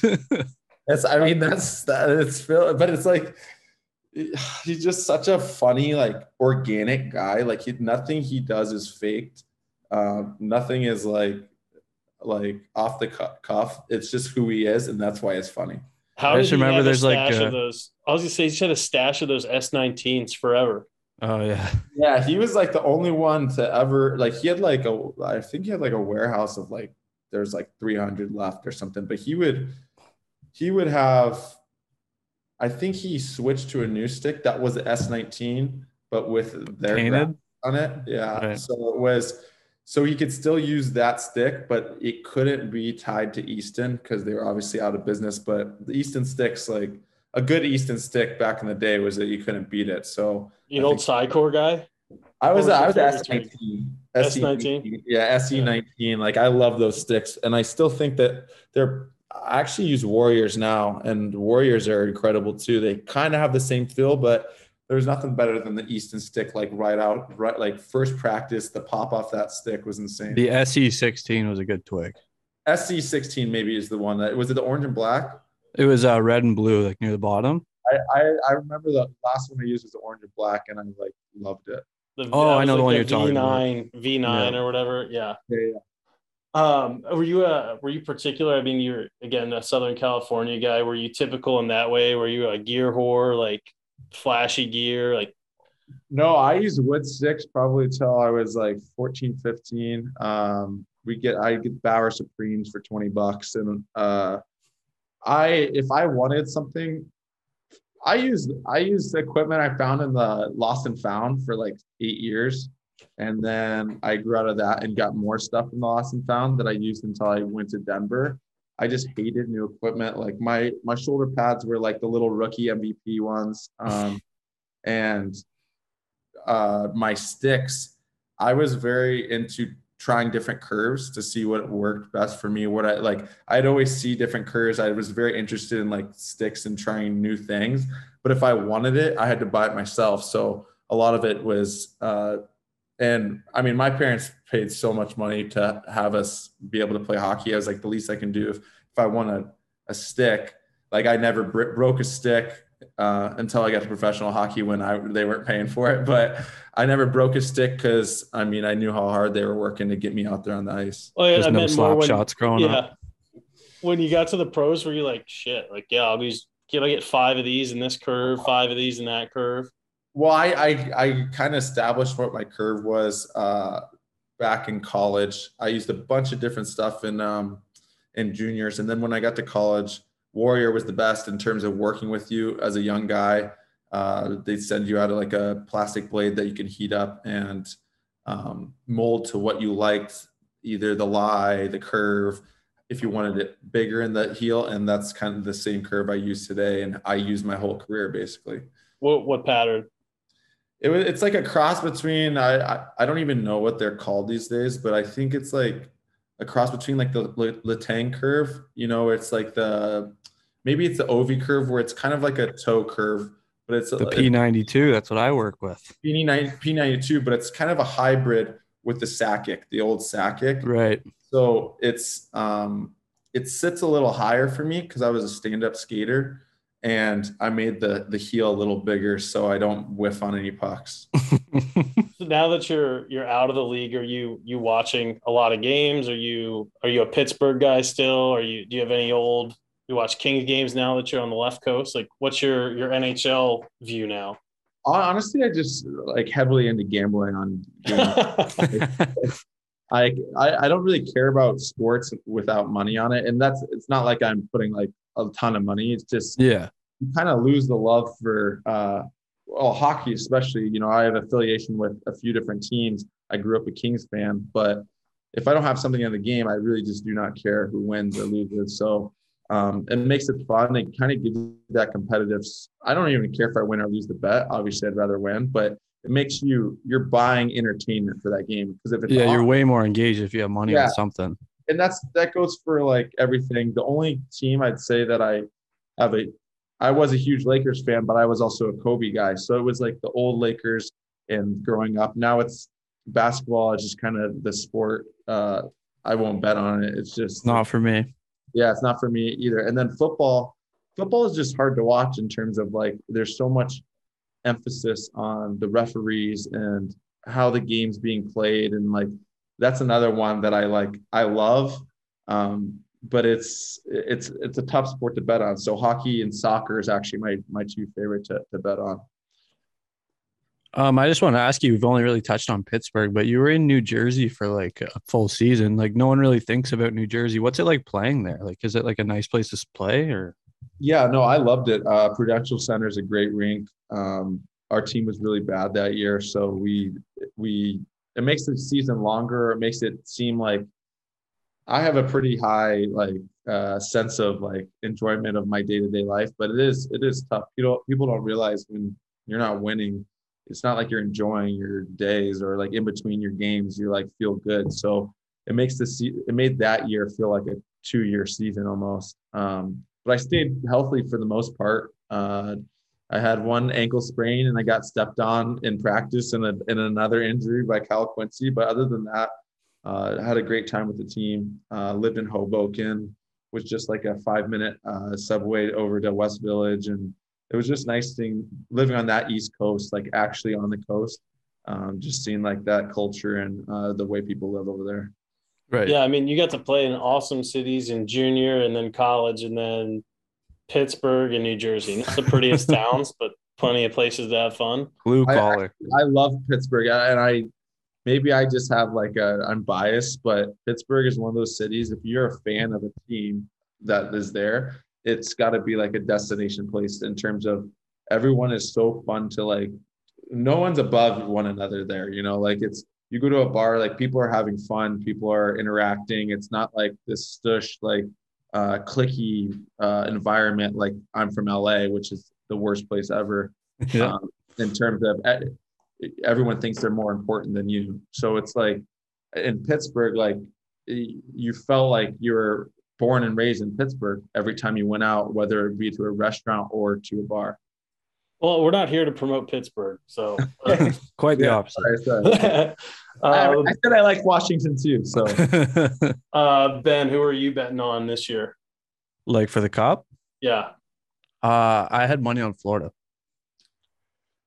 Well, uh, Bo, you got any pretty quiet room point? After I said that? No, I think, I mean, I obviously the easy answer is to say Tampa Avs final, but I think the way the, the league's shaping up now, it's whoever can get the easiest route to the conference finals is uh, like, like for instance, like an Avs, an Avs team, like if they play a, like a gutted out first, first round series, seven games and win in O T. Sometimes it's that rallies the troops, or sometimes that just takes the airs out of sails. It, it all depends. So um, I think the Avs versus Tampa, Tampa does it again. And then Avs, and then Avs win the next year because they just, I think they need a little like more of a taste of failure, just kind of yeah. like, like Pittsburgh in oh eight, and then they come back and win it. Um, and th- I mean, that Avs team is so fun to watch. I'm on yeah, the that's, night, by the that's why I thought the Leafs might do damage this year, because like they've been pretty tormented for like four years now. See the the Leafs though, they haven't even made it out of the first round, so I'd say right, tormented. True. It's more like these. Deep it's tormented guys. Because I'm from the area. yeah, yeah. So I think Leafs the Leafs team is sick. I like I love Jack Campbell, probably one of the best guys of all time. They're gonna have to um, pay yeah. him. Yeah, and, and they're just. Like I, I played with Michael Bunting my last year in Tucson, so it's nice to see he's doing well. And it's just they're at such a disadvantage because they literally with how taxes are, like they have three guys making thirty-four million combined, where like you match that up against a team that's like a, like a Vegas who has no state income tax, that are their three best players make um, probably twenty-nine maybe. Right. So it's like, it's tough. They probably need to do something in the league where it's everything is uh, your, your cap depends on taxes, just to kind of level the playing field for like the big spenders in the, the, the markets that have no taxes. I feel like the easiest walk to the conference finals, then, like you're saying, would probably be like the Pacific Division, because there's a lot of like teams coming out of nowhere this year, like Anaheim and L A. Yeah, and so Vegas could probably walk all over them in the playoffs. Yeah, Vegas. See, Vegas is a team that obviously can make it to the finals. It's just sometimes adversely, maybe it's too easy, and then you play a team that has been like, like tried and tested up to that right. point. Now you can't ramp up your energy. You know, like there's a, there's a two sides to every story for that, because you don't even want to rest guys because it's hard to get back into playing shape. You know, like you rather just keep it rolling. And that's why Pittsburgh, we were successful, is like, we were playing so bad. We fired the coach, we got Sullivan in, and then we were fighting for our lives basically the whole rest of the season. So no one could match our energy, because we'd been doing it for like five months leading up to that. Yeah, you'd been in playoffs like through the entire time, basically. Yeah, exactly. So I think not too much left on the plate, um, but just a quick maybe touch on Russia. Not not a ton of time spent over in the, in the Continental Hockey League. Yeah, a cup of coffee, as they say. Yeah, so I, in between my year, so I, my knees started hurting really bad. My year I signed with Saint Louis, got put on waivers. I, I couldn't really skate, to be honest, and that's still what's hampering hey, me either. Yeah, but like – that's why I retired, is because my knees, uh, I can't really string two good days together in a row. And uh, that year was one of those years where our team was sick in the A H L. Um, and the coach was awesome, Rocky Thompson. He just knew my knees were bad. And he's like, all right, well, power play, we're going to put, we're going to move you to center, just like play fourteen minutes a night.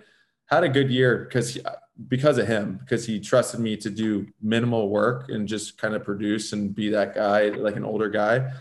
Then coming out of that, uh, Saint Louis protected me. So they owned my rights, but they didn't want to re-sign me. So I had to choose somewhere out outside of the United States, but I also knew my knees were hurting. So my agent came to me and said, hey, we got to try to maximize money. Like, let's go to Russia. I'm like, hey, like I just let them know I can't skate. Like I really can't. So, and if you guys don't know anything about Russia, like, like I, I, I went in there and I said, hey, I, I can't do like preseason. Like I can't do like all these, like, I know you guys are known for like running. Yeah, I was gonna say their, their preseason nuts, starts right? in like July, doesn't it? So got it worked out that I missed all training camp, um, which is nice. Good agent. And, but then I get there and like, I played ten preseason games in like two weeks. And I'm like, I'm, this is before the season even starts. I'm already miserable because I'm hurting so bad. And I'm also giving a product that they probably thought like, oh, this guy was supposed to be good. I couldn't skate and I'm on big sheets of ice over there because it's Olympic size.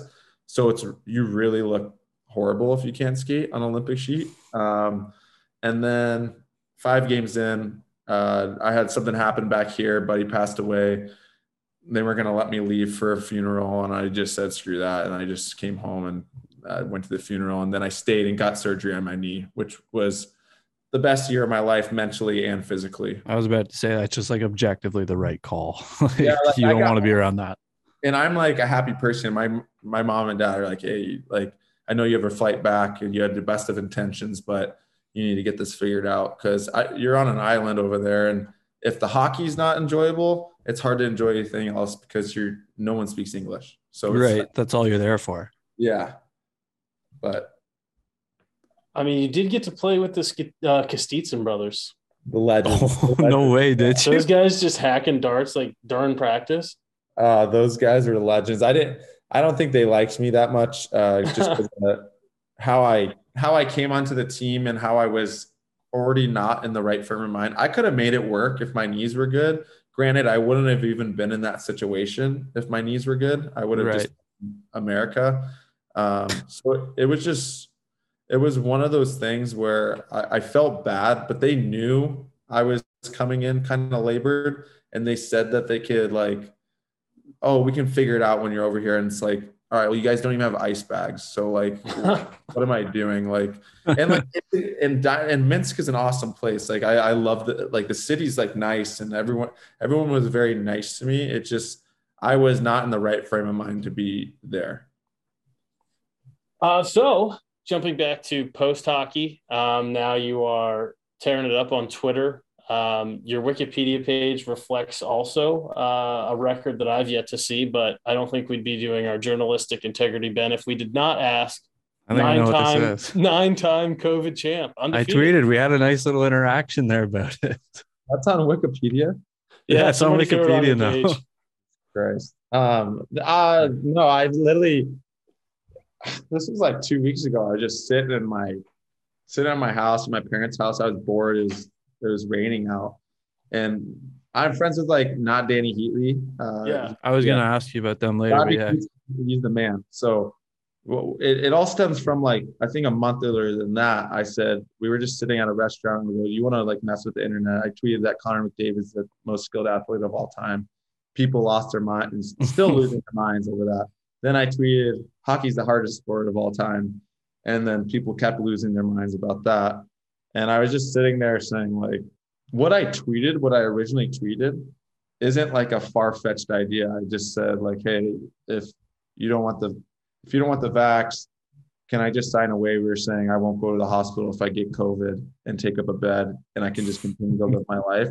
And then I added in that I've had COVID nine times, and that's what like drove people crazy. That's what was so funny. I like tweeted, like I had to share your tweet and be like, guys, he hasn't actually had it nine times because people I, are like, you don't actually have natural immunity.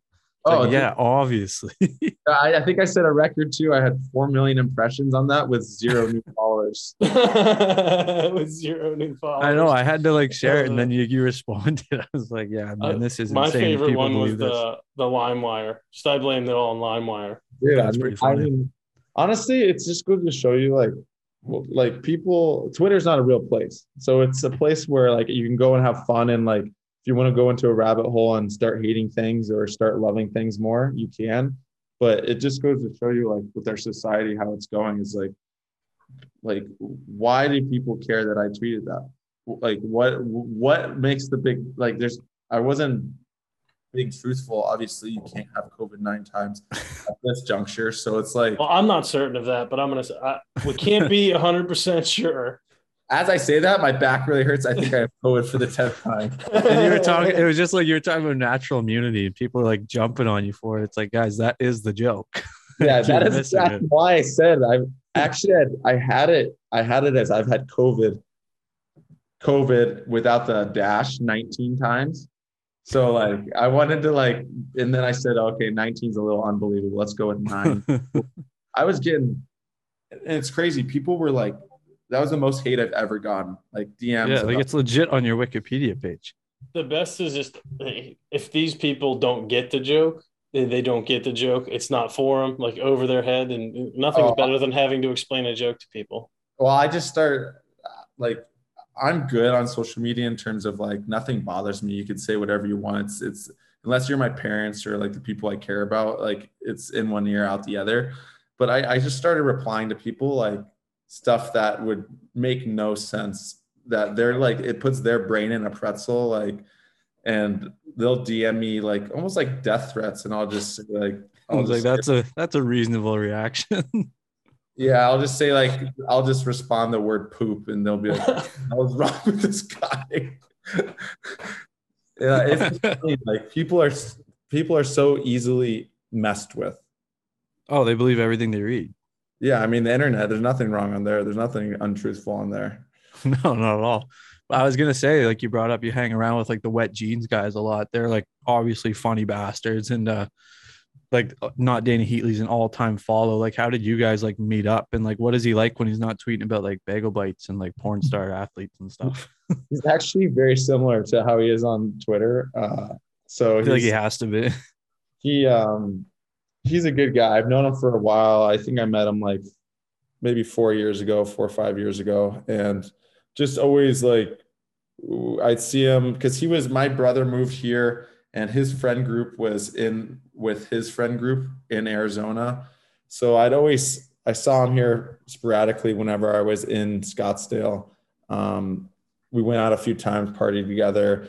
Then sure enough, he sold me my house and does real estate on the side. And he's just a good dude. In the, yeah. Just a good dude who just, um, he's just funny, you know, like his, like the, the quips that he has, like his brain literally works like that. I was about to say his thoughts like right off the dome are insane. Yeah. It's, it's like, it's endless. Like if you give him on a, if you get him on an Instagram live for twenty-four hours, he can talk for twenty-four hours and, and be funny for twenty-four hours. So he's a, he's a good guy. He's like one of my only friends out in Arizona. So he's a good guy to have in my corner. Well, I, we appreciate your time, Bo. I think that um, does it for any questions we had. Um, is there anything else, Ben, that you got or anything you wanted to end on, Bo? Anything you're doing right now that you want to pump, but all good. I think the only question I had was like, how do you like the Caps this year? Oh, that's good. We should probably ask about the Caps. Yeah. The, the Caps are, um, I don't know how, how are they doing in the standings. I think is it Backstrom back out right now? He's he's he's been like in and out every time he comes in. He's back out the next game, but uh, they're we're, like third. We're currently in the trying round. to conjure Marc-Andre Fleury to Washington. We're trying yeah. to tweet that into existence. They're one point behind the lead in their division. Okay, so is Samsonov out or he's? No, he's healthy. They're just they're just okay, not. So, so I, I'd say give Samsonov more leeway because he's he's gonna be. Gross, just as Russian goalies are taking over like the league. Oh yeah, they're all over. Yeah, they're so good. Um, in ter- in terms of that team, like it's just fun to see like like Alex Ovechkin. Like obviously, I played against him a lot, but like you're you if you're not a fan of him, you just are. I I don't know what to tell you. Like you just don't like fun. You don't like watching someone who's enthusiastic. Like he's. He's still having this much fun at thirty-six, thirty-seven, whatever he is. And he's still so good. So like, I feel like once Backstrom comes back and gives a little stability, um, that team, he helps a lot. Like when, when Backstrom comes back, it makes everyone play into the positions that they're supposed to play. And it just goes to show you how underrated Backstrom is, that he gets probably no clout in terms of like the last fifteen years. But he's like a top twenty player in the last fifteen years, like hands down. He's almost a point per game in his career. He's he's sick, but it's not even just that. It's, you know, every game he's going to play the same way. He's going to he's going to make good. He's good defensively too. Like people see the assists and like how he plays, but it's because the coach doesn't have to worry about one forward position every game. He's the same all the time. So I think that's kind of um, where it's like a Bergeron effect. Like you're like, all right, we let's figure out the other eleven. Bergeron, he's good. He like, we don't have to tell him anything. He's going to be in the right spot. He's going to do the right things. That's awesome. I think, uh, I hopefully, I, eh, I agree. Obviously I agree with the Backstrom stuff, but I think we're going to hope for one year, one little playoff push with Flower, and then let Sammy be gross next year. Yeah. Yeah. I don't know. Flower, Flower. I don't know how many more times he wants to move. Well, I didn't even want to play in Chicago. Yeah, I, I, he didn't want to go there. Um, I, I just feel like that guy, obviously he's a first ballot in my eyes. Like I, I'm sure oh, a lot no. of people, he, but like he will go down. I talked a lot about Jerome McGinley being a great teammate. If you pulled anyone who's ever played with Marc-Andre Fleury, your top five favorite teammates, he'd be in everyone's top five. It's like it's. it's oh, he's, a, he's the. Isn't he always just pranking right? people yeah. and shit? Franken, he's he's never blaming defensemen for goals against. He's never blaming people. Like he's always, which is a goalie, like like you want to play hard for a guy like that. He's always taking the onus on himself, and like he cares so much for the team. And like even he took played second fiddle for the two last cups in Pittsburgh, and it's like he's still come in the rink. Yeah, it's not the best situation, but he's still come in the rink and trying to be the best teammate you can, which is. Which is insane to do in that position as a number one guy for like your whole career leading up to that point. So that's fair. I think we'll, we'll end on that. Bo, it was awesome having you, man. Hopefully uh, we'll see you again sometime, but I know we appreciate it. And to the, the listeners here, see two hundred games in the N H L, most of them with the Penguins, not a bad guy. Yeah. Thank you. I'm not that horrible of a guy. We have a hockey tournament in Pitt in April. We uh we need to fill it up with some spots. So if your knees are feeling good, we'll reach out to you. You can play every other game, Bo. Okay, yeah, maybe one game. It's mostly just to get to the bars in Pittsburgh, but there's some hockey on the side. All right, perfect. All right, thanks, boys. Thanks for having me on.